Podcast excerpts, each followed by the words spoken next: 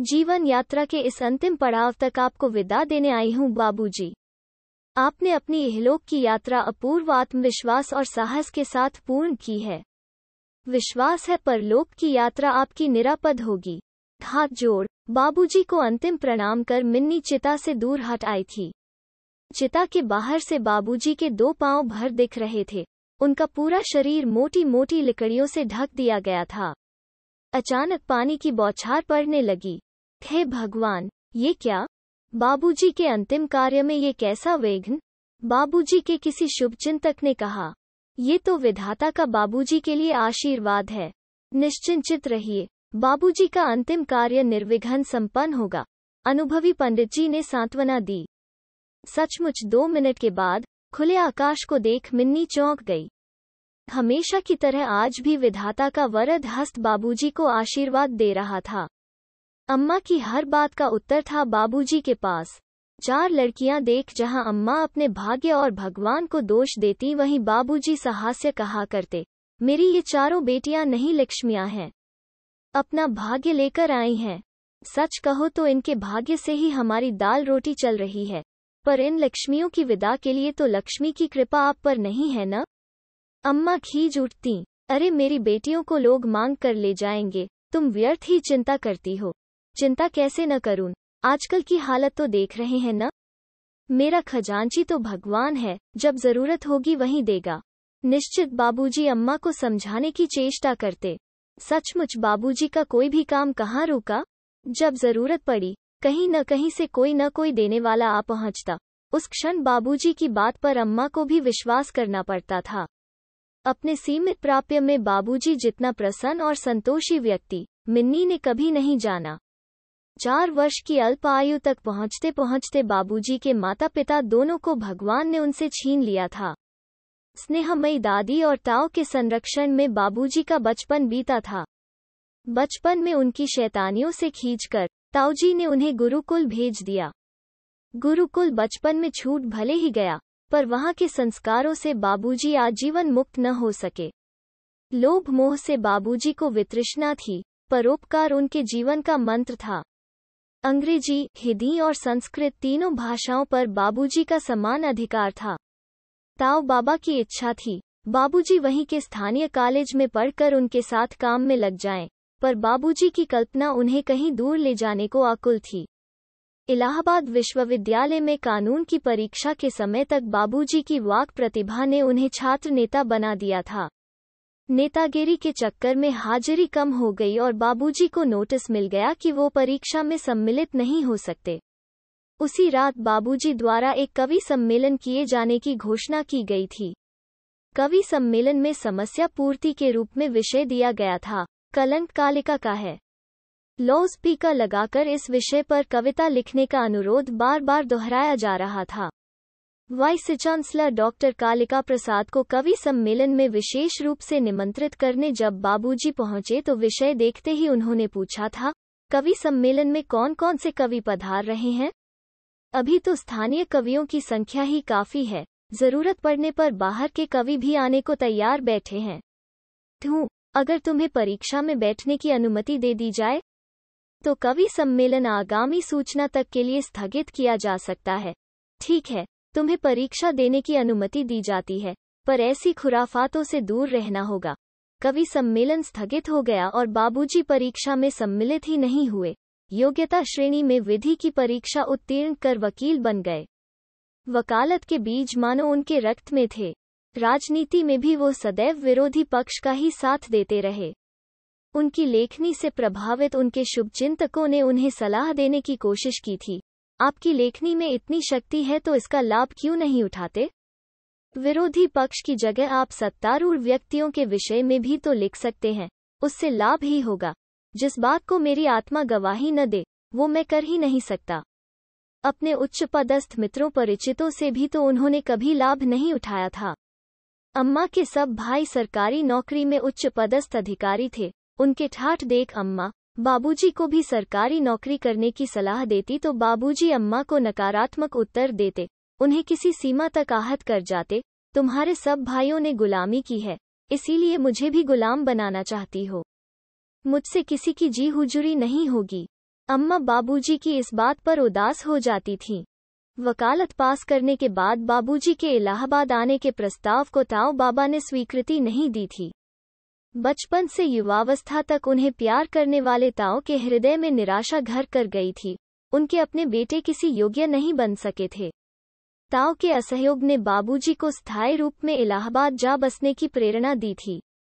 जेब में मात्र पच्चीस रुपयों के साथ उन्होंने जन्मस्थली से सदैव के लिए विदा ले ली थी। उन पच्चीस रुपयों के साथ बाबूजी ने कैसे पैर जमाए, यह उनकी अपनी कहानी है। शहर के बुद्धिजीवी वकीलों ने उनकी मेधा को पहचाना और उन्हें अपने साथ काम के लिए नियुक्त कर लिया था। यद्यपि बाबूजी के पास न पैतृक संपत्ति थी, न अपना पुस्तकालय, पर जल्दी ही उन्होंने अपना स्वतंत्र कार्य शुरू कर दिया था। उनका मस्तिष्क ही पुस्तकालय था। अपनी स्मृति के सहारे बाबूजी ने न जाने कितने वर्ष बिना पर्याप्त पुस्तकों के बिता दिए थे। उनका मस्तिष्क मानो कंप्यूटर था जिसमें सारे मुकदमों का विवरण अंकित रहता। वकालत में बाबूजी की उदारता उनके पास आने वाले धन की शत्रु बनी रही। हद तो उस समय हो जाती थी जब कभी कभी जाते समय अपनी गरीबी का रोना रो, मुवक्किल बाबूजी से रेल का किराया तक ले जाते थे। उस स्थिति में अम्मा का झुंझलाना कितना ठीक लगता था। मुकदमों के सिलसिले में बाबूजी को बाहर भी जाना होता था। भैया हमेशा कहते, आप फ़र्स्ट क्लास में सफ़र क्यों नहीं करते? आराम मिलेगा। बाबूजी कहते अरे गरीब आदमी है, क्यों उसका पैसा व्यर्थ खर्च कराऊं? अपने मुवक्किलों की सच्ची या बनावटी गरीबी के कारण गर्मी में भी बाबूजी रेल की निम्न श्रेणी में सफ़र करते रहे। कभी मुकदमा जीत जाने पर, वायदे के अनुसार शेष फ़ीस के स्थान पर, मुवक्किल 10-20 रुपयों की मिठाई के साथ, बच्चे की बीमारी का बहाना बना, फ़ीस नकार जाते थे। बाबूजी उनके बहानों पर सहज विश्वास कर लेते पर परिवार वालों को उनकी ये उदारता रूष्ट कर जाती। अरे मिन्नी, तू मेरी रानी बेटी है, तेरा हृदय इतना संकुचित कैसे हो सकता है? ज़्यादा क्रोध करेगी तो काली पड़ जाएगी। बाबूजी ने किसी के प्रति द्वेष रखना तो जाना ही नहीं था। अम्मा की इच्छा के विरुद्ध व बाबूजी सबको हर वर्ष पहाड़ ले जाते रहे। अगर जेब में पचास रुपए हुए तो बाबूजी पाँच सौ खर्च करने का साहस रखते थे। कहते मैं चाहता हूँ हमेशा सबको देता रहूँ, किसी के सामने कभी हाथ न फैलाऊं। पंडित जी शांति मंत्र का पाठ कर उपदेश वचन कह रहे थे। हम सब इस जीवन यात्रा की रेल में सवार हैं, जब जिसका स्टेशन आता है, उतर जाता है। बाबूजी की जीवन यात्रा आज पूर्ण हो गई है, वो अपनी मंजिल पर पहुँच गए हैं। बाबूजी का स्टेशन पिचासी वर्षों बाद आया। बहुत लंबी यात्रा की आपने बाबूजी। इस यात्रा की थकान कहीं कभी भी तो परिलक्षित नहीं हुई। परसों तो आप कोर्ट जाने को तैयार थे, बाबूजी। मिन्नी हल्के से सुबह उठी थी। बाबूजी को प्रसन्न करना कितना आसान था।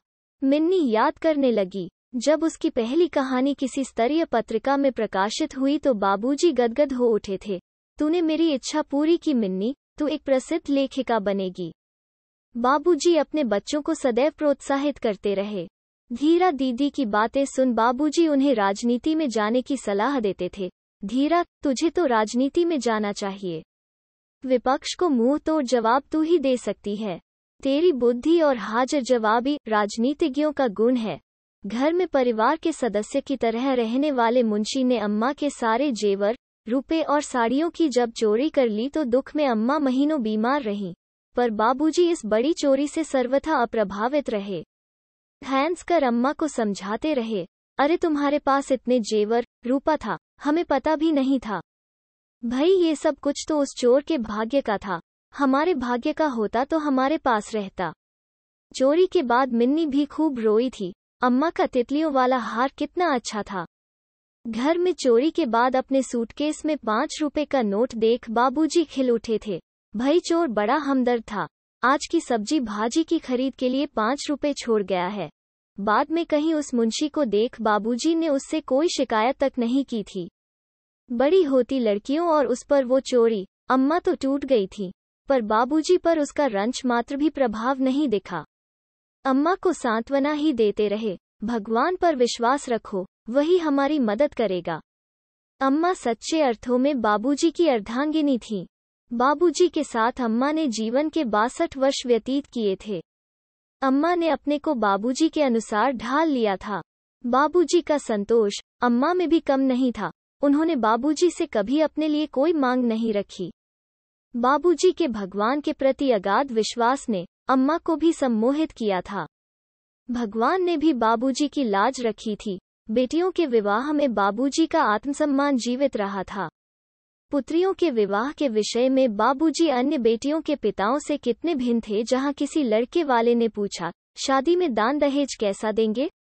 तुरंत बाबूजी का निर्भीक उत्तर रहता, देखिए साहिब, मुझे भिखारियों में तो अपनी लड़की देनी नहीं है, आपके यहाँ मेरी बेटी सुखी नहीं रह सकती, इसलिए आगे बात बढ़ाना व्यर्थ है। अम्मा और मामा डर जाते, ऐसी बातें करके भला कहीं बेटियों के हाथ पीले होते हैं? पर बाबूजी पर किसी के कहने का असर ही कब पड़ता था। मेरी बेटियाँ प्यार में पली हैं, इनके विवाह ऐसी जगह करूँगा, जहाँ इन्हें प्यार मिले। हम लोग बिना रोक टोक उनके घर आ जा सकें।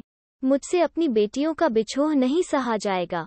सचमुच भगवान ने बाबूजी की बात रख ली, बेटियों के विवाह अच्छे परिवारों में ही हुए। अपने विवाह के समय की बात मिन्नी को आज भी खूब अच्छी तरह याद है।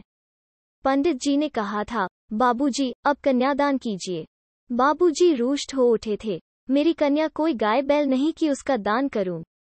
मैं उसे उसके जीवन साथी को सौंप रहा हूँ, ताकि दोनों एक दूसरे के दुख सुख के सहभागी बन सकें। बाबूजी की इस बात पर पंडित जी स्तब्ध रह गए थे। मिन्नी के श्वसुर मुस्करा उठे थे। ठीक ही तो कह रहे हैं बाबूजी। अरे हमारे भाग्य जो ऐसी लक्ष्मी कन्या हमारे घर आ रही है। ये दान की पात्री नहीं आदर पात्री है। पंडित जी आगे के मंत्र पढ़िए। मिन्नी के पति कभी कभी उसकी हँसी भी उड़ाते, तुम मेरी विवाहिता कम आदर पात्री अधिक हो। मिन्नी ने शून्य डी शून्य की डिग्री पाई तो बाबूजी की प्रसन्नता का ठिकाना न रहा। मेरी हार्दिक इच्छा थी मेरे सब बच्चे डॉक्टरेट की डिग्री पाएँ। तुमने मेरे विश्वास को सही सिद्ध किया है, मिन्नी। उसके बाद मिन्नी यू शून्य एस शून्य ए शून्य चली गई थी। बाबूजी के भगवान ने उनकी विदेश यात्रा की इच्छा पूर्ण नहीं की थी। अपने बच्चों की विदेश यात्राओं में ही बाबूजी ने अपने स्वप्न पूर्ण किए थे। धीरा दीदी के पेंटिंग के शौक को देख बाबूजी ने कहा था, धीरा को पेंटिंग सीखने इटली भेजूँगा। पास बैठे मामा जी हैंस पड़े थे। जीजा जी ये शेख चिल्लियों वाली बातें कर आप बच्चों को कब तक बहलाते रहेंगे? मामाजी के स्वर में व्यंग्य छलक आया था। पूर्ण आत्मविश्वास के साथ बाबूजी ने कहा था, देख लेना, मेरी धीरा इटली ज़रूर जाएगी। ये मेरी बात है। धीरा दीदी जब सचमुच इटली गई तो बाबूजी कितने उत्साहित थे। नंदन आज होता तो देखता, जो मैंने कहा पूरा हुआ। उसके बाद भैया और मिन्नी सभी तो विदेश यात्रा कराए, नहीं जा पाए तो बाबूजी। प्रति वर्ष वो उत्साह से कहते, जरा स्वास्थ्य साथ दे तो अगले वर्ष अमेरिका घूम बाबूजी को पूरी तरह न जानने वाले लोग मन ही मन भले ही मुस्कुराते रहे हों, पर मिन्नी को बाबूजी की बात पर पूरा विश्वास था। पिछली बार होली पर मिन्नी ने बाबूजी में बहुत परिवर्तन पाया था। उनका अधिकांश समय दफ्तर में कुछ पढ़ते हुए बीतता था। बुलाने पर घर के भीतर आए, चाय पीकर या खाना खाकर फिर बाहर चले गए। जो घर बाबूजी की जीवंत बातों और कहकहों से गूंजता था बाबूजी के मौन से बड़ा सूना सा लगता था। धूप में आँखें बंद किए लेटे बाबूजी बड़े उदास से लगते। मिन्नी सोचती, बाबूजी कहाँ खो गए हैं? ऐसा लगता था अपने ही घर में बाबूजी अपने को अजन भी पाते थे। अम्मा ने ही बताया था बाबूजी के एक दूर के रिश्ते के भांजे वकालत पास कर ट्रेनिंग लेने बाबूजी के पास आए थे। बाबूजी उन्हें पुत्रवत स्नेह देते थे। कुछ ही दिनों में घाघ भांजे की समझ में आ गया। बाबूजी तो हैं भोले बाबा, मुवक्किल उनके भोलेपन का लाभ उठाते हैं। बस बाबूजी की जानकारी के बिना, बाबूजी के मुवक्किला से दुगनी फ़ीस उन्होंने वसूलनी शुरू कर दी। यही नहीं, कुछ एक परिचितों के पास पत्र भेजने शुरू कर दिए। बाबूजी को अब वृद्धावस्था के कारण कानों से ठीक सुनाई नहीं देता, उनका काम मैं कर रहा हूँ। अतः आप सीधे मेरे दफ्तर में संपर्क करें। बाबूजी के कई पुराने मुवक्किल उसके बहकावे में आ गए थे। बाबूजी के बल पर भांजे महोदय ने पास ही अपना नया दफ्तर भी खोल लिया, जिसके बारे में बाबूजी को जब उनके भांजे के कारनामों की सूचना दी तो बाबूजी स्तब्ध रह गए। भांजे पर आक्रोश उतारा ज़रूर पर अंदर तक वे बुरी तरह टूट गए थे। जिसे बेटे के समान प्यार दिया, उसी ने उनकी जड़ें काटनी चाहिए बाबूजी ने परिस्थितियों से हार मानना नहीं जाना था। वृद्धावस्था के कारण स्वास्थ्य भले ही साथ न देता हो, बाबूजी के उत्साह में कमी नहीं आई थी। नए सिरे से काम करने के उद्देश्य से वो यात्राओं पर निकल जाते। अम्मा और भैया समझाते, अब यह उम्र अकेले सफ़र करने की नहीं रही। पर बाबूजी ने कब किसकी सुनी? बिस्तर बांधा और आज अलीगढ़ तो कल बरेली, बदायूं के लिए निकल पड़ते। पिछली बार मिन्नी से कहा था, इस बार अमेरिका से एक स्लीपिंग बैग लेती आना मिन्नी अब बिस्तर बांधने में कठिनाई होती है। मिन्नी के नयन भर आए, कहाँ ला पाई थी वो स्लीपिंग बैग आज उनकी अंतिम यात्रा तो बस बाँस की शैया पर रस्सियों से बांधकर पूर्ण की गई है। पिछली बार की गंभीर बीमारी के बाद बाबूजी ने अपने को सबसे काट लिया था। जीवन में सदैव दबंग रहने वाले बाबूजी मौन कुछ सोचते रहते थे। हर जगह हर परिस्थिति में निर्भय रहने वाले बाबूजी बीमारी में डॉक्टरी दवा का विरोध कर कहते थे, तुम लोग मुझे जहर दे रहे हो। मुझे ये दवाइयाँ सूट नहीं करती। इन्हें खाकर मैं मर जाऊँगा। अमित ने हैंस कर कहा था, बाबूजी, मरना तो सबको एक दिन है ही तो मृत्यु से भय क्यों? मिन्नी का विश्वास है, बाबूजी के मन में मृत्यु के प्रति शायद भय तो कतई नहीं था। हाँ काम करते रहने के लिए उन्हें जीने की चाह ज़रूर थी। अस्सी वर्ष पूर्ण करने के बाद बाबूजी हैंस कर कहते, जानती है मिन्नी, मेरे साथी वकील कहते हैं मेरी उम्र साठ वर्ष से अधिक नहीं लगती। सच ही तो कहते हैं, हमने तो जब से आपको देखा है आप वैसे ही लगते हैं। मिन्नी की बात पर बाबूजी प्रसन्न हो जाते, पर मिन्नी भी झूठ तो नहीं कहती थी। जीवन के अंतिम क्षण तक कार्य करते रहने की अदम्य चाह ही उन्हें पिचासी वर्षों तक जीवित रख सकी, अन्यथा संसार के छल कपट देख उनकी आत्मा पहले ही मुक्ति ले लेती। पिछली बार की गंभीर बीमारी के बाद स्वस्थ होने पर उनके आत्मियों ने बाबूजी के दोष गिनाने शुरू कर दिए थे। जीवन पर्यत बाबूजी ने जिन सिद्धांतों के सहारे अपनी जीवन यात्रा पूर्ण की थी, उनके उन्हीं सिद्धांतों पर निकट संबंधी कुठाराघात कर रहे थे। मुवक्किलों से पूरी फ़ीस न वसूल पाना उनकी सबसे बड़ी कमी बताई गई थी। जूनियर वकील भैया से शिकायत करते, बाबूजी की सिधाई से मुवक्किल फ़ायदा उठाते हैं। अगर हम फ़ीस वसूल लें तो बाबूजी हम पर नाराज़ होते हैं। बाबूजी कुछ न कहें तो हम दुगनी फ़ीस दिला सकते हैं। भैया बाबूजी को समझाना चाहते, अगर आप पूरी फ़ीस नहीं ले सकते तो न ले पर दूसरों को क्यों रोकते हैं? बाबूजी का कहना था, ये बेईमानी है वो लोग गरीबों को लूटना चाहते हैं। मेरे अपने सिद्धांत हैं। मुझे इसी में शांति है। मैंने किसी का दिल नहीं दुखाया है। भैया का समझाना गलत नहीं था। एक आध जूनियर इसी कारण बाबूजी के पास से चले गए थे। पर बाबूजी को समझा पाना कठिन था। बाबूजी ने अपने ढंग से जीवन जिया था। पैसे को उन्होंने कभी विशेष महत्व नहीं दिया था। पर उसी पैसे के कारण बाबूजी को निरीह भाव से सबके आक्षेप स्वीकार करने पड़ते थे। पैसा तो आपने काफ़ी कमाया पर उसे फिजूल खर्ची में बहा दिया। कम से कम भाभीजी के लिए एक घर तो बनवा लिया होता। गंभीर बीमारी ने बाबूजी के सोच की दिशा शायद प्रभावित की थी। भैया के शौक की फिजूल खर्चियों के लिए जो बाबूजी खुशी खुशी अपनी जेब खाली कर दिया करते थे, अपने अंतिम दिनों में अम्मा को रुपए देते भी हिचक जाते थे। घर से चलते समय मिन्नी को याद है, बाबूजी अपनी पॉकेट में जो भी होता थमा देते थे। मना करने पर हमेशा कहते, ये तो तुम्हारे भाग्य का था, अगर और ज़्यादा होता तो तुम्हें मिलता।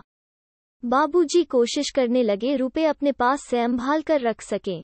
आजीवन रुपए न संभालने की आदत घर में काम करने वालों के लिए वरदान सिद्ध हुई।